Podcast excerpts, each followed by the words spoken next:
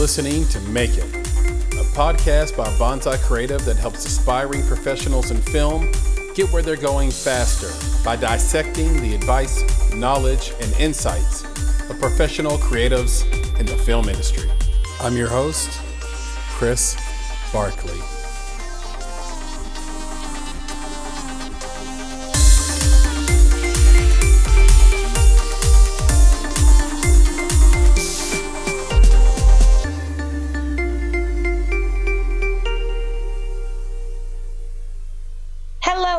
Everyone. My name is Rashina Nash. I'm a writer and director.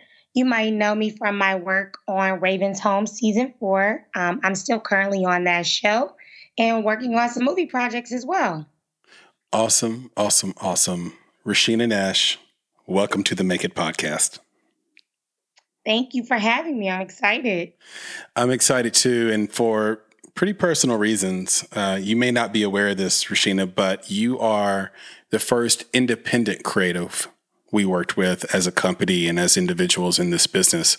Uh, before you, we had worked with Dick Gregory, but he's you know not an independent creative per se, but uh, and and his family getting his star on the Walk of Fame, which was kind of the launch of us, you know, sort of hurdling ourselves into film. Uh, specifically, before you, we were going to do a little tech and some publishing along with film. But um, oh, I remember. Yeah. I remember. Yeah. And it's been cool to see you guys blossom because I do follow you on everything and just see how you're growing. And it's like we're all growing together. So that's pretty awesome. It really is true. It really is true. And you came to us as a recommendation from our good friend and friend of the podcast, two time guest, Rashid Stevens, who is also sort of growing up in, in LA and doing his thing as well. Mm-hmm. Yeah, and he he had a ton of faith in you, and I remember meeting with you. I think in the hotel in Atlanta, and, and just being you were young and bright eyed and excited, and and and we were the same way, and just trying to make something work. And as you followed us, we have followed you, and we're we're pretty excited about this conversation for for sure. I, I know for sure. I, it's like something I've been wanting to do for three years. We've kind of flirted with this idea of having this conversation for three years, and we just never put it on the books, have we? No, I know. I'm excited to do it too, and it's it's the perfect time. It's all quiet as you can hear around me, even in coronavirus in coronavirus land, you know. So it's it's perfect timing, and I have some really amazing stuff to share, and I'm excited to catch up with you. Yeah, likewise. So I, it would be apropos for me to just start this conversation with with asking you how you've grown since we first met in 2014 2015 if you had to sort of self critique um well i will say that for me it has been more of a, a payout to my consistency uh, since then because I've always been the the same since I was 12, I knew I wanted to make movies. I wanted to to write, to direct. And no matter what other job I was doing to just either make money or be closer to the people who were doing what I wanted to do, that drive stayed consistent. And I am a product of that that sort of consistent persistence paying off and just having faith in myself and my dreams. So um, I'm pretty sure at one point when we first spoke, um, you know, you you were aware of my dreams of working with Disney because it's been my dream since forever. So to be there now, you know, it's been it's it's a dream come true, man. You know, I walk in the office and I'm just like, wow. And, you know, have my own office to get to be there and hear the actors saying my lines and just bringing that, um, bringing my story to life is so fulfilling. But I can't say that it's more fulfilling than when we first met. And at that time, I was working on a script that I eventually shot in 2015 for a short film that ended up going to the Cannes Film Festival. And that was the beginning of the shift where I really got to see where my hard work was starting to pay off. And it's kind of like, you know, working out. It's one thing when you're working out and you have the vision of what your body is going to look like um, when it's all said and done. And it's another thing when you start changing and you start to see your results. And then it, it goes up even more when your excitement grows even more when other people can start to see it too. And now you're you've gone from being this underdog to this inspiration. So it's just exciting to see. Yeah i agree with you on that. There's a lot to dig in there. Uh, I'll, I'll try to reverse engineer it a little bit the you know the workout thing is critical because I really well I enjoyed that analogy because what happens is is when you don't see the results that's the moment you quit. The number one reason you backslide on any diet or workout plan is because your body isn't responding as fast as you expected it to. Like you expected to see something different in the mirror or feel differently sooner than you are and, and had you just done one more day or maybe one more week then you would you would feel that difference. Uh, so I, i've really enjoyed that analogy uh, you talked about wanting to do this since you were 12 years old. Why is that? What was the moment? Was there a moment that that st- sticks out to you around that age that said, "Okay, this is what I want to do with the rest of my life"? Well, I've always since I I learned to write. I remember the first time um, I really got passionate about writing. I was nine. I was in the fourth grade, and my teacher my teacher read something that I wrote and she said, You wrote this or you found this somewhere? And I said, No, I wrote it. And so she gave me something else to write. And she was just really impressed. And she said, Oh, you can be a writer when you grow up. And fast forward, um, you know how kids play outside or they play their made up games. I would want to film all of those things. You know, 10 camera with my fingers at first. Right. And when I turned 12, my dad bought me a real camera. And my friends hated it because I would say, okay, guys, so one more time, one more time. you know? and they're like, what are you talking about? We're just playing. So I had no idea what I was doing, but it was just kind of in me. So in the seventh grade, I had another teacher and we were doing our first project board project. So this is like first time ever big project. And I asked her, I said, Well, I could make that project board. My mom bought everything, but what if I film it? Because my dad just bought me a camera. And she said, Okay. And I remember shooting the project with my camera and an old DVR camera and having to rewind and record over it because I felt like I didn't do it right the first time. And um, when I turned that project in, that teacher told me, she said, you know, you can be a director. Mm. And I said, well, what's that? So then she took me to um, several film festivals. She took me to different poetry slams and just things that immersed me in the cult in the art culture. So I'm very grateful to her. Shout out to Miss Hirsch. Mm. Um, mm. Changed my life. and yeah, it's been in me ever since.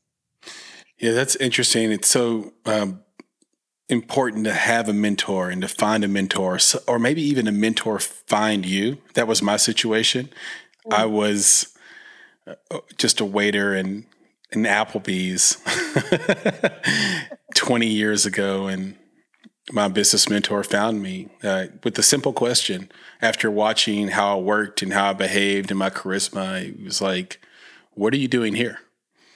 It was a mm. very simple question. What are you doing here? And yeah, it was just like, I'm here because I grew up very modestly and there was nothing else for me. And that's what I was doing at the time. And it's funny how if you show a little bit of gumption, like mm. you did, if you show some talent, show some want to, then there are people who can take you somewhere like a Miss Hirsch did. So shout out to Miss Hirsch for that. Uh, you talked about your your short and going to Cannes, which is unbelievable. It's incredible. You've you've done a lot. You've you've worked on a lot of various sets: Atlanta, Vampire Diaries, Burden, The Outsider. You've had a couple yeah. of shorts. You've worked on God Complex You have won uh, an award for Best Original Screenplay for an episode uh, that you wrote on God Complex. Uh, you were on the Bobby Brown short miniseries. It goes on and on. Of course, you write for Raven's Home as well on Disney. But you had these various roles. You've done so many different things, and you started in costume design. So I'm curious, how did you gain the respect of the writer's room? How did you get into the writer's room? And maybe you can walk us through that for those listening wanting to take your path, but perhaps they're like a PA right now. Okay. Well, from day one, I made sure it was known in my interviews, on set, to my bosses, everything that I wanted to be a writer. And sometimes, like, you have to be careful with it because people immediately just say, Well, what are you doing here? And I, I learned later is because a lot of people get trapped in their position. They once wanted to be a writer, they once wanted to be a director, and they got caught up in whatever the position they're in is. And so when they hear you want to do something else, they want to immediately just push you out without necessarily the resources and everything that you need. And that's both frightening and you broke. You can't, you know what I mean? so, um, but the other thing that I've learned too is as long as you show up and are excellent at whatever your job is. So if you are a PA right now, be the best PA there. Be the first one there, the last one to leave. And when you have downtime and they say, Well, what are you doing? And you say, Well, I'm working on my script for my short, then that AD that might have chewed you out before is now like, All right, give her a minute, you know, so they can work on that. And then when you're done, they're excited to read it, they're excited to help you. Um, I just, I'm so grateful of the relationships that I built. We all kind of grew together. So those people that I started off with as PA, uh, PA, we moved up together. So mm. as one person moves up, they help the next person. And so community is also something very important. Very important. So um how yeah. do you how did how do you make sure you're in that community? So if you were talking to uh, and, someone new to the creative world, or, or maybe someone who's new to a larger set, so they've been doing independent film forever, but they they're on a major show now, and they're looking for that community. Were there any tips, any tactics you used to make sure you were always part of the conversation? Be kind and to shine in your job because so my way into the business was through costumes, not because I had any experience, but I showed up to this set. Somebody told me, "Hey, they're filming this movie, or what was it? It was it was Vampire Diaries, actually." oh, we're film. You know, my sister's working on this movie. I just I talked about it so much that you just start attracting the people that you want. So I'm talking to somebody who I was working on an independent film with, and she says, "Oh, my sister is the costume supervisor over there. Uh, just go over there because at that time you could just show up because Atlanta only had maybe two or three major productions at that time. Everything was either in LA or in Louisiana. Mm-hmm. So I do, and she looked at me and it's like, well, you're dressed real cute. So, okay, you could do this. Not realize that the job was really just returning clothes and you know, it was it was a great job. And what made me shine on there was as a PA, you're not allowed to read the scripts. That's not a personal thing. That's the rules from the DGA, WGA, whatever. And I would sneak and take the old scripts because as they make revisions, they just start throwing scripts away. So I would take the old scripts and read them. And so then one of my bosses caught me and she said, if you want to read the script, I'll let you read mine. You just have to read it in my office. So when she would, when I would get off of work, I would go in her office and read the script. And one day I caught an error in the script and she said, Oh my God, you have to go tell the producers.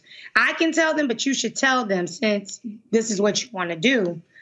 And the producer, I was so frightened because I'm not supposed to read them. But she says, You have to tell them. So I tell them, and it turned into a big meeting with all the producers, and they let me know how I saved them almost $100,000 with the errors that I caught in the script and I immediately was moved up to the producer's assistant. Wow. So I would I would work jobs as a producer's assistant, but I still made the time to move up in costumes because um, there was potential to make really good money as a costumer on set. And I looked at it as a way to make personal relationships with the talent and the director. So it was, you know, you have to navigate. So I told myself for five to seven years, I wasn't going to like push super hard to be a writer outside of doing my own stuff on the side, like what we shot with Rashid. And um and I would really just master and build this community for five to seven years and it paid off for me. I love that. I really do. That's that's a great story, and bringing value where there doesn't seem to be any place to bring value. You found a way. That's that's incredible. Um, you've mentioned being an assistant director and directing and, and writing, and you're writing right now. What considerations are pulling you towards writing versus directing, or vice versa? Or are you trying to really pursue both? And well, should you pursue both? I'm a planner, just like how I made that plan for five to seven years, and it worked. And so by my my fifth year, I kind of have flexibility to do what I wanted to do. I was high enough in my different positions. So I knew, okay, I will work this job for my health insurance benefits for this amount of months. I work this job because I, I'm the boss. I had moved up to producer and production manager in the reality show world. And once I got to that level, I had a lot of people working for me. So I had a lot of free time to write. And um, whoops, I hope they don't know. They don't hear that. um, then um, so now I'm kind of in that place again.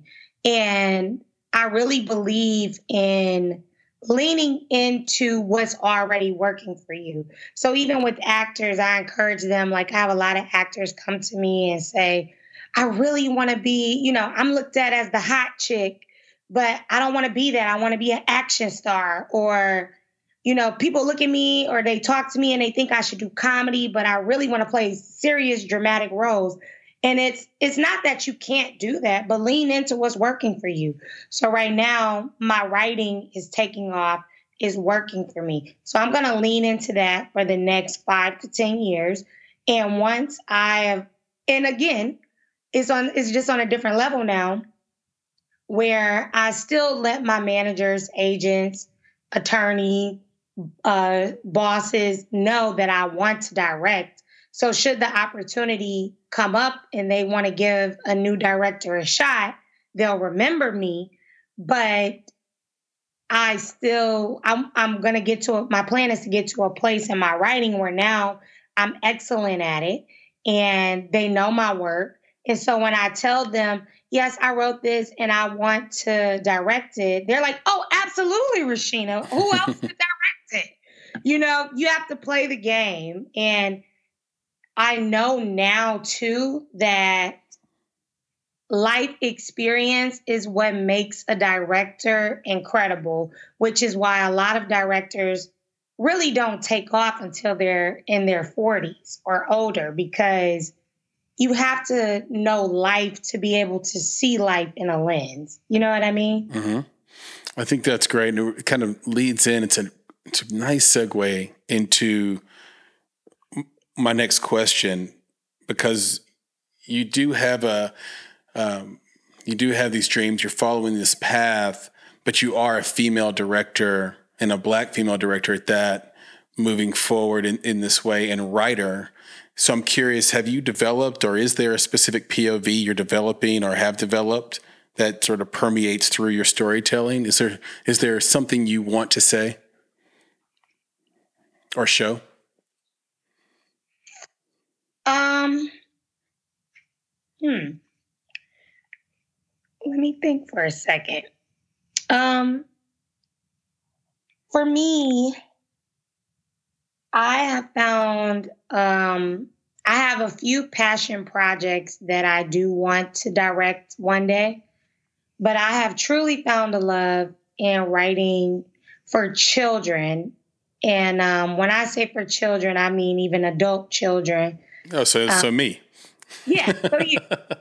and I see myself being the one creating these movies that you go to see as a family that leads to conversation, insight, and um, and on any any topic.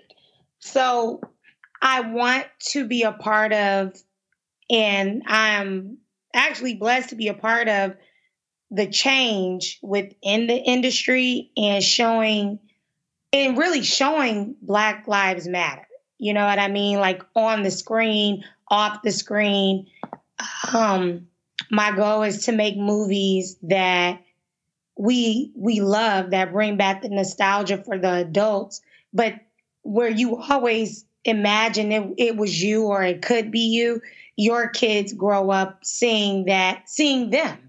You know what I mean? And by them, I mean if you let's say for me growing up, I love Freaky Friday. Mm-hmm. I always wanted to switch bodies with my mom and just see why she was so weird, you know, whatever.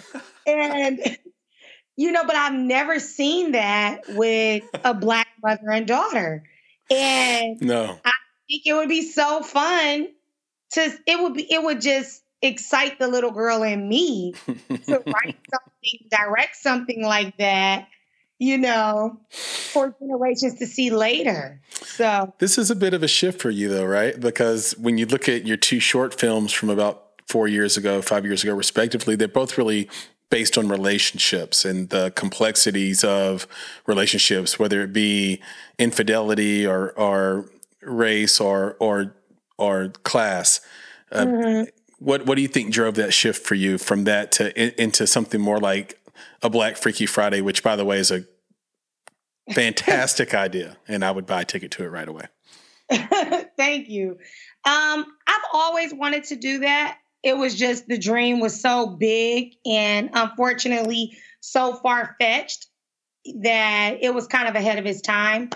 And I just I I just love to tell stories. So I I studied a lot of how to make intriguing short films and how can I tell a story in three three minutes to 15 minutes.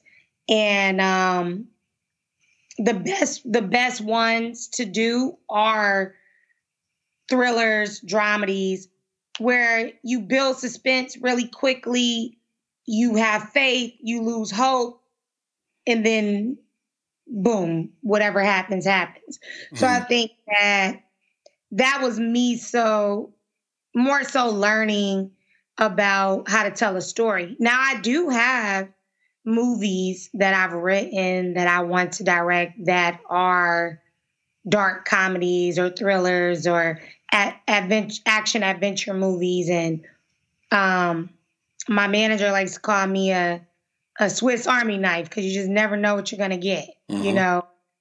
So, because the movie that even that I wrote, the script that I wrote that even got me signed and got my name out there is really going to throw you off. Are you ready? I'm ready. so it's an action adventure story. Think Indiana Jones with the two last travelers on the Underground Railroad, a free black man and an orphan white girl. Oh, so, love it. Yeah. So, but I mean, it's just something like you've never seen before. I actually travel along different stops on the Underground Railroad all over the country and, you know, did my research and put myself in those shoes. So the story feels authentic. So that's kind of where I'm at now is whatever story I tell, what can I tell authentically? Because I think that's the best. Whenever someone is a a polymath or um, is a jack of all trades, they get called a Swiss Army knife. And I always thought the irony of that is that the Swiss never fought. Hmm. They're, they they don't have an army. They they literally okay. they literally like don't involve themselves in war like them in Switzerland. They don't get in wars. Uh, they they abstain. Uh, why they named it that then? That's so odd. I know it's just the strangest thing. I just thought I'd share a little bit of nerdum with you. I appreciate it. Yeah, it's my specialty. Uh, okay, I I have to ask you this. Um, you you had a mentor, Miss Hirsch, but along the way, you've been on set with a lot of experienced creatives that have pulled you along, made you part of communities, and helped you along the way what are the two best pieces of advice you've received in your career and, and who did they come from? Hmm. That's good.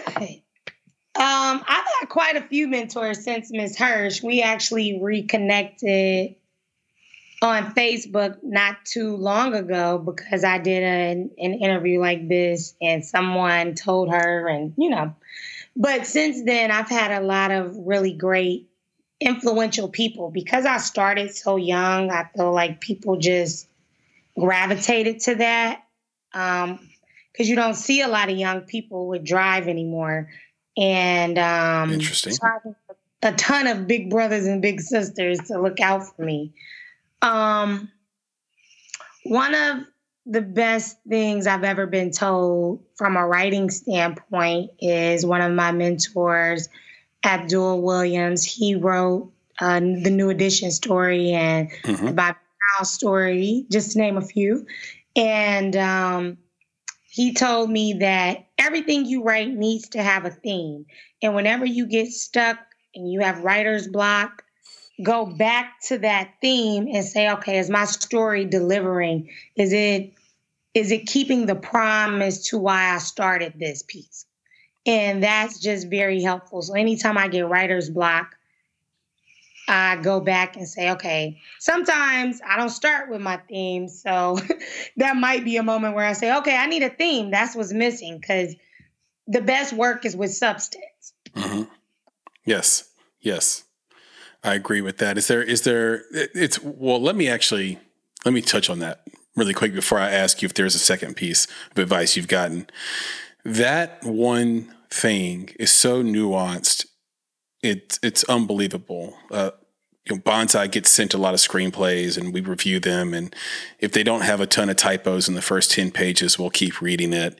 And when the screenplay doesn't work, it typically isn't the writing. Like the writing is actually pretty good and it's interesting, mm-hmm. but they don't have anything, to, they're not saying anything. Who's, what, what, what, at the end of it, the, the question, the overarching question that just jumps right out at you is, as a reader is, who is this for? right. Mm-hmm. And without and, and what you realize is what it's missing is a theme. So the theme ties an idea to a group of people who would like to hear that idea.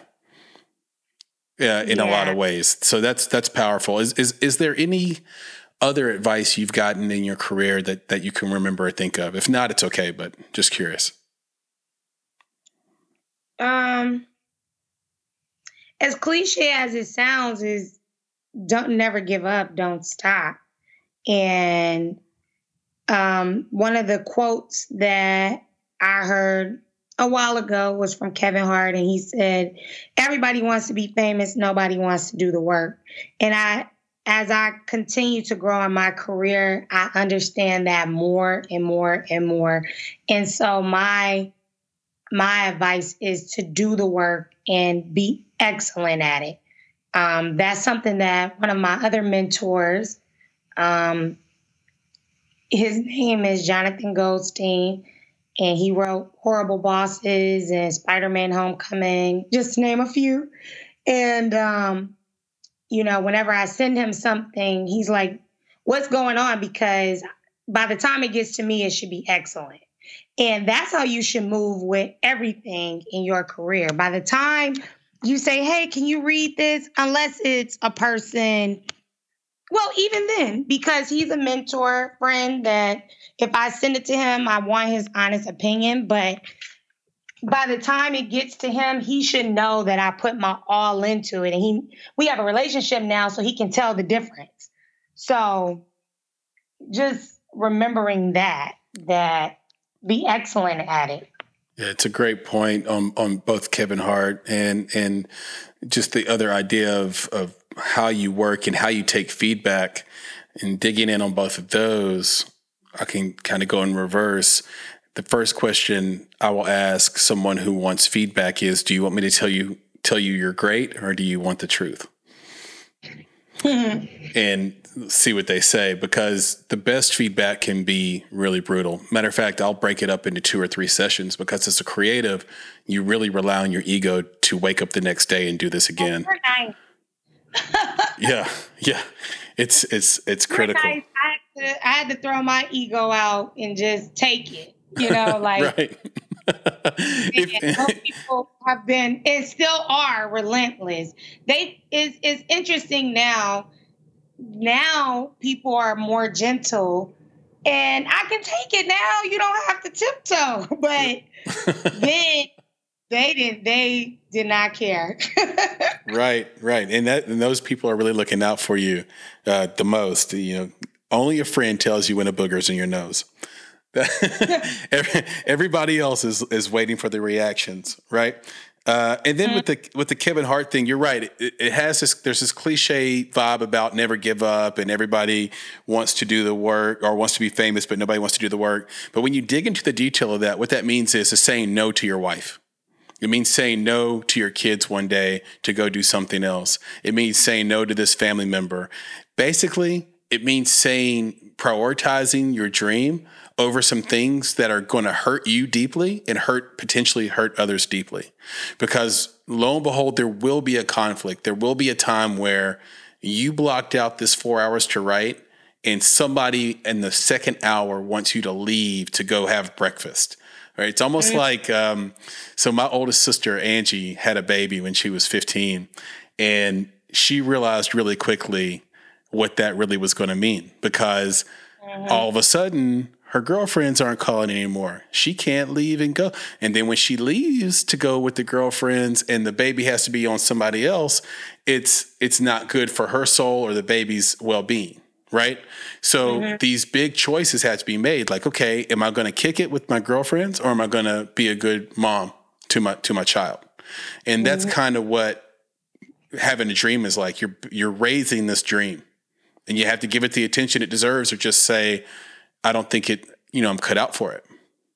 Yeah, I mean, even now, you know, we're quarantined and everything, and um, I'm quarantined with my family, and they are lovely. We have, I've really enjoyed my time, um, but I need to write, and so my day to day of just, you know, playing with kids and uh, watching movies and reading leisurely is not enough. You know what I mean?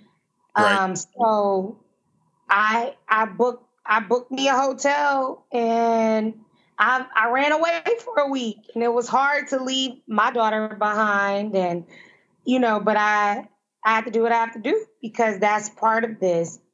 The I, sacrifice I is real. it's amazing. And I've heard people taking sabbaticals, trips to Montana, um, you know, hotel rooms, staycations. Uh, it's I've, I've heard all these different things, and they're all really effective, especially if you can't get into a, a flow state, you know, with everyone around, even with the door closed. So it's a tough decision to make, and kudos to you for having the courage to make it. Um, you know, in the long run, if you're like you said, you're a planner. In the long run, you'll be successful and your kid will thank you for it in the end. So it's like you owe it to your family to be there for them, but you also owe it to your family and friends to be successful so you can continue to be the best friend and mother or father or sister or brother you can be to them. So it's a it's an interesting dance. Uh, if you could give independent creatives one piece of advice, what would it be? Mm Mm, I hope my pauses aren't messing you up. I like to really think before I speak. I, I love a good pause. Okay. Um again, I'm going to stress to be excellent at whatever you do. If you want to write, write every day. If you want to act, if you want to act, film yourself every day. If you want to direct, shoot something every day. We live in a time where it's literally possible for you to do that. Nothing is holding you back but you. And the rest will fall into place. You don't have to have a bunch of plugs or connections.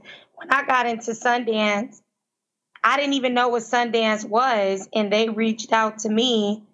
And I'm like, oh, yeah. All right. Well, I told my friend, I said, hey, they want to put um, our movie in this thing called Sundance. And she started like flipping out. but for me, who I don't even know she did to this day. I don't know who submitted it, but someone did. Right. That's amazing. That's amazing.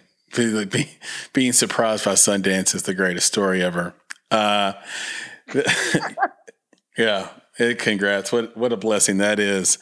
I, I know a lot about sort of your taste and what you want to do individually, but I don't know who you admire and who you look up to. So I'm curious, who who is out there? What creatives do you most admire and want to emulate? And then what do they do from a technical or skill standpoint that makes their work stand apart? Well, Alfred Hitchcock is who I like to channel a lot. Um, somebody asked me earlier today, have you seen every one of his movies?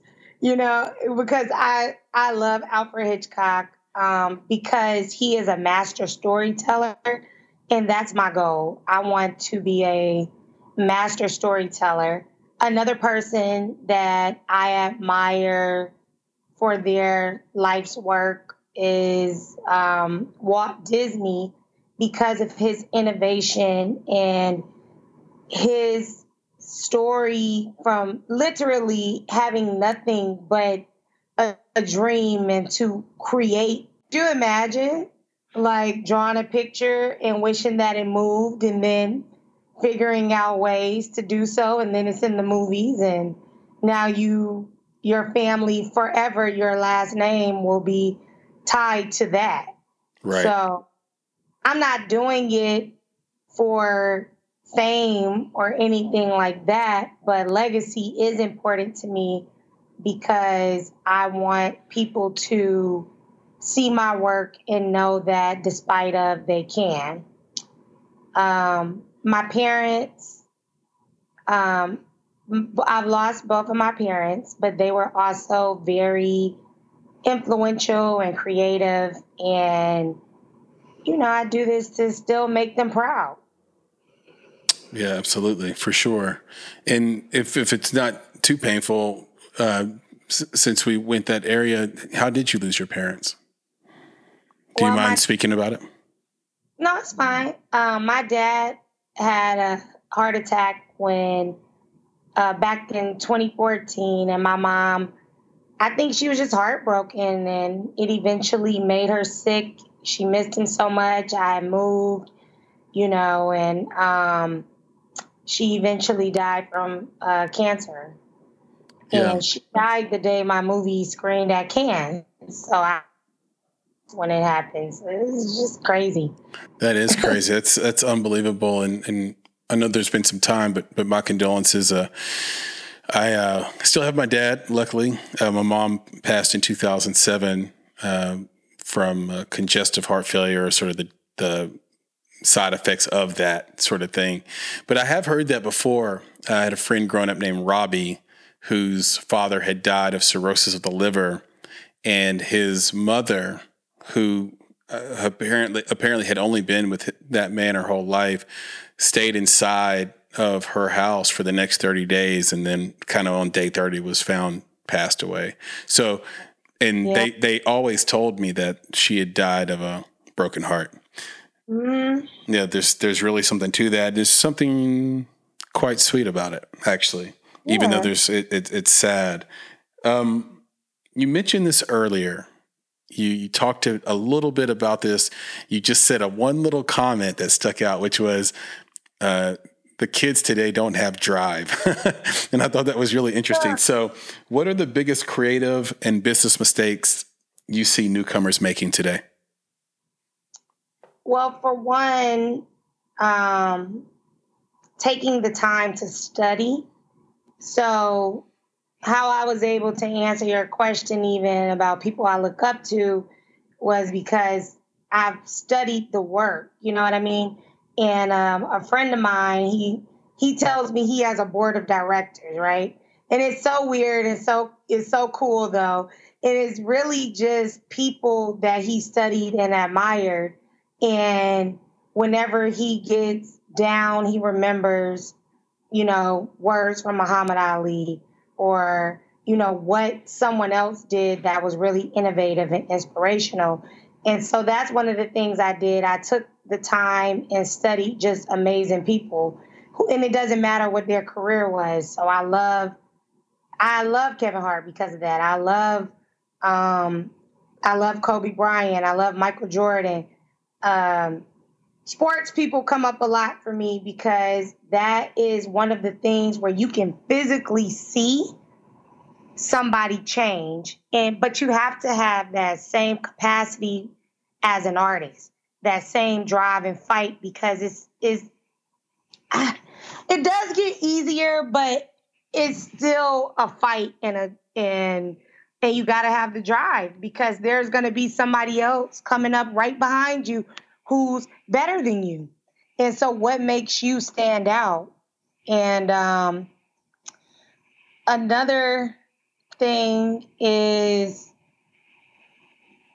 uh, time. You know, we that ties into what I was just saying, but understanding that it takes time. I never talk to anybody up and coming that says they're willing to wait five years before they see results. And Great. when I used to say it, they said, that's crazy. You could do it right now. And truthfully, I probably could have. It probably didn't have to take me 10 years, but I was very specific about what I wanted. And right now, a lot of people aren't specific. They just want what they want. I think that's really great feedback. Patience is a marker of this latest generation or lack thereof. And there was a great study. I can't remember what university it came out of, but basically they sat a delicious, fluffy marshmallow on a plate in front of um, a, number of children. Marshmallow challenge. right, right. And the some kids ate the marshmallow right away. Basically, they were told if they can they can eat the marshmallow if they want to, but if they can wait a certain amount of time, they'll get a second marshmallow. And a good percentage of the children did not wait. They went ahead and ate their marshmallow. And then some kids actually could wait and they got the two marshmallows. Well, they followed these kids all the way into adulthood and mm. found that the kids that could wait for the second marshmallow did like 30, 40% better financially. We're happier. There are all, like all these markers of success that these individuals had simply because they were able to deploy patience uh, at a young age. So kudos to you for that. Uh, you've been awesome. I, I only have a couple more questions if you're still good. Okay, yeah, no, you're fine. Awesome. This has been so much fun, and, and I feel like I'm learning so much about you. I could probably go on for another hour. So I think a round two is in order sometime within the next five years instead of waiting five years like we did this time. uh, uh, I'm down for that. Yeah, me, me too. Um, in a perfect world, so speaking of the five years, by the way, so so let's in so we I, I, met you in 2014, 2015. It's 2020 now. In 2025, in a perfect world, what were your what uh, will your career look like? Um, you will have gone to the theater to see several movies, um, written and direct, maybe directed I'm not pushing it. I'm patient, but definitely written by Rasheena Nash. Um, yeah, that's that's the big thing, and not just. And it'll be some Disney movies and also some of my passion projects. I would like to return to Sundance and Cannes with an independent that I direct within that time as well. Um, yeah, I'll be the mother of a 17 year old girl, so I'll be expecting lots of prayer. I also am writing a book. I've been writing this book for maybe six years now. And by that time, I think it will be ready, but it's called Hard Conversations. And it's about how on your your road to success that's that's a major that's a major part of it if you want to be successful you have to have hard conversations so i love it. It's also a great name for a podcast. I know you have one of those coming out so maybe maybe you have one called hard conversations. That's a good podcast name. Thank you. I like that. For, for sure. Um, michael b. Jordan recently created the hashtag change Hollywood, and it's really about um, rising up black voices in Hollywood and having more black stories and and black characters cast. But friend of the podcast and actor down in Atlanta himself, Chris Green, really says the issue is that a broader cast of black actors uh, and a broader range of black actors needs to be cast. And that what Hollywood does is they always cast the same black actors over and over again. So he would actually sort of say, hey, don't always cast Michael B. Jordan for every black leading role. Why don't you cast some other black actors? There's plenty of us out there that are doing a good job. Where do you stand or where do you sit on this issue? Do you think there's a problem for Michael B. Jordan, or do you agree with Chris Green where he's saying, "Hey, I would just like to see more black actors cast"? Um, I would say that there needs to be more black actors cast because even us as black people, we also go to the same names that we already know. So it's more than just like, oh, white Hollywood is keeping us out. Black Hollywood is also not expanding within itself. And I would like to be a part of that change in seeing more people, yeah, seeing a broader range of Black actors, and I call it normalizing Black. I want to see, like I said, Black actors and Freaky Friday. Now, does Michael B. Jordan need to be in that? No. You right. know what I mean? Do we need to see another thing with Gabrielle Union. No, I mean, don't not knocking her. I would love to see her on TV, but you know what I mean? For a different role, I mean, for something breakout, I would like to see some new breakout faces. And it's not knocking any of the people that are working because the truth the truth of the matter is they they aren't even working as much as they should. Right. Right. That's a great also, point. It's so limited and we have we still have such a long way to go because we don't we we aren't on every level and i think that's a major problem for example tv movies are their own world but if i go and cut on lifetime or hallmark most of the movies that i watch are not going to i'm not I could watch 10 movies back to back and maybe see one black person. Yes. Yeah, that's true. and then when Lifetime did make a big scene with their first like black movie, it was still Taraji P. Henson, which again, not knocking her, but Taraji is a big time actress. Right. You know? And it would have been nice though to just give an opportunity to an up and coming to play that role. Right. By by casting Taraji P. Henson, you are signaling that your investors were worried that a black person without a name couldn't carry the same revenues that a, a white actor with a, a very B rated or C rated name could.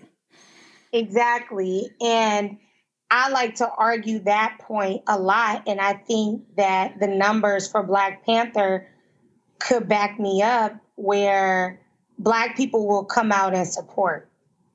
I totally agree. It's an interesting conversation we had. We actually had an interview with uh, Kim Cookie McCrae, who is an agent here in Nashville, Tennessee, and, and you know represents hundreds of, of, of folks and, and, talent around town and in Atlanta as well. And she has a love for Hallmark films, but she will openly admit that there is a, a lack of diversity there. And she would say it differently, but I'm I'll protect her and just leave it at that. uh, Rasheena, you are amazing. You are an inspiration. I hope people love this conversation and, and, want more out of it and follow you. Uh, speaking of that, can you tell everybody where to follow you on social media and where they might see some of your work on the internet? Yeah, sure. Um, so my social media is all Rasheena J Nash, R A S H E E N A, Rasheena J Nash anywhere. And um, my if you want to check out some of my stuff, you can go to my website, which is just rasheenanash.com. That's wonderful. Rasheena, this is incredible. One last question. You shot a sizzle reel for a would be reality show, Trainers of Atlanta. Is that actually a show? And if not, will it be a show? Because I would definitely watch it. it's not right now, but hopefully one day. Yeah, I shot that for a friend, and um, he's doing his thing with it. So shout out to Marcus. Good luck. Everything's gonna work out. it looks hilarious, and, and this idea of trainers sort of uh, having to do each other's workouts, not getting along. Um, this whole uh, no, this is my block of of of you know unhealthy people to train. You go get your own block and and then just having that rest sort of right there in the heart of Atlanta. Now that is an interesting show. And the thing I love about it is it's not a show about black folks being ratchet. It's a show about black folks being really, really excellent and disciplined at the thing they're doing and trying to share that with someone and then navigating the complexities of being a business owner at the same time. Yes. So you hit it on nail on the head. yeah. Well, thank you. I appreciate that. I'm, I'm rooting for them, rooting for you. Rasheena, this is fantastic. Stay safe, stay healthy during COVID. I hope to get down to Atlanta to hang out with you. If not, oh no, I, I live in LA now. Oh, you're in LA. Oh no, you made that move. Okay, in that case, I will see you because I'm in LA all the time. So I just came from LA. Okay, so next time I'm in, I'm in LA, I want to go to the alcove with you, which is where I take everybody when I'm in LA. It's a little breakfast spot, so we'll go out to the alcove together and hang out there uh, once this COVID thing is is all done. All right. Well, I can't wait for that. Me either. It's going to be a good time. Rasheena, take care of yourself, and I'll talk to you soon. All right. Sounds good. Yeah. All right. Bye.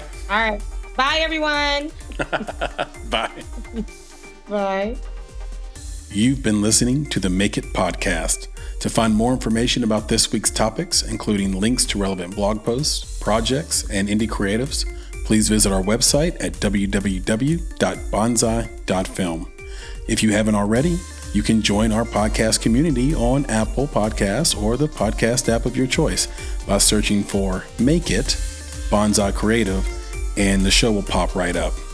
You can follow us on Instagram and Twitter at underscore Bonsai Creative and Facebook by searching for Bonsai Creative. And of course, if you're looking to take a big step towards your filmmaking success, go to www.bonsai.film and click on Book Us to schedule a free discovery meeting and needs assessment.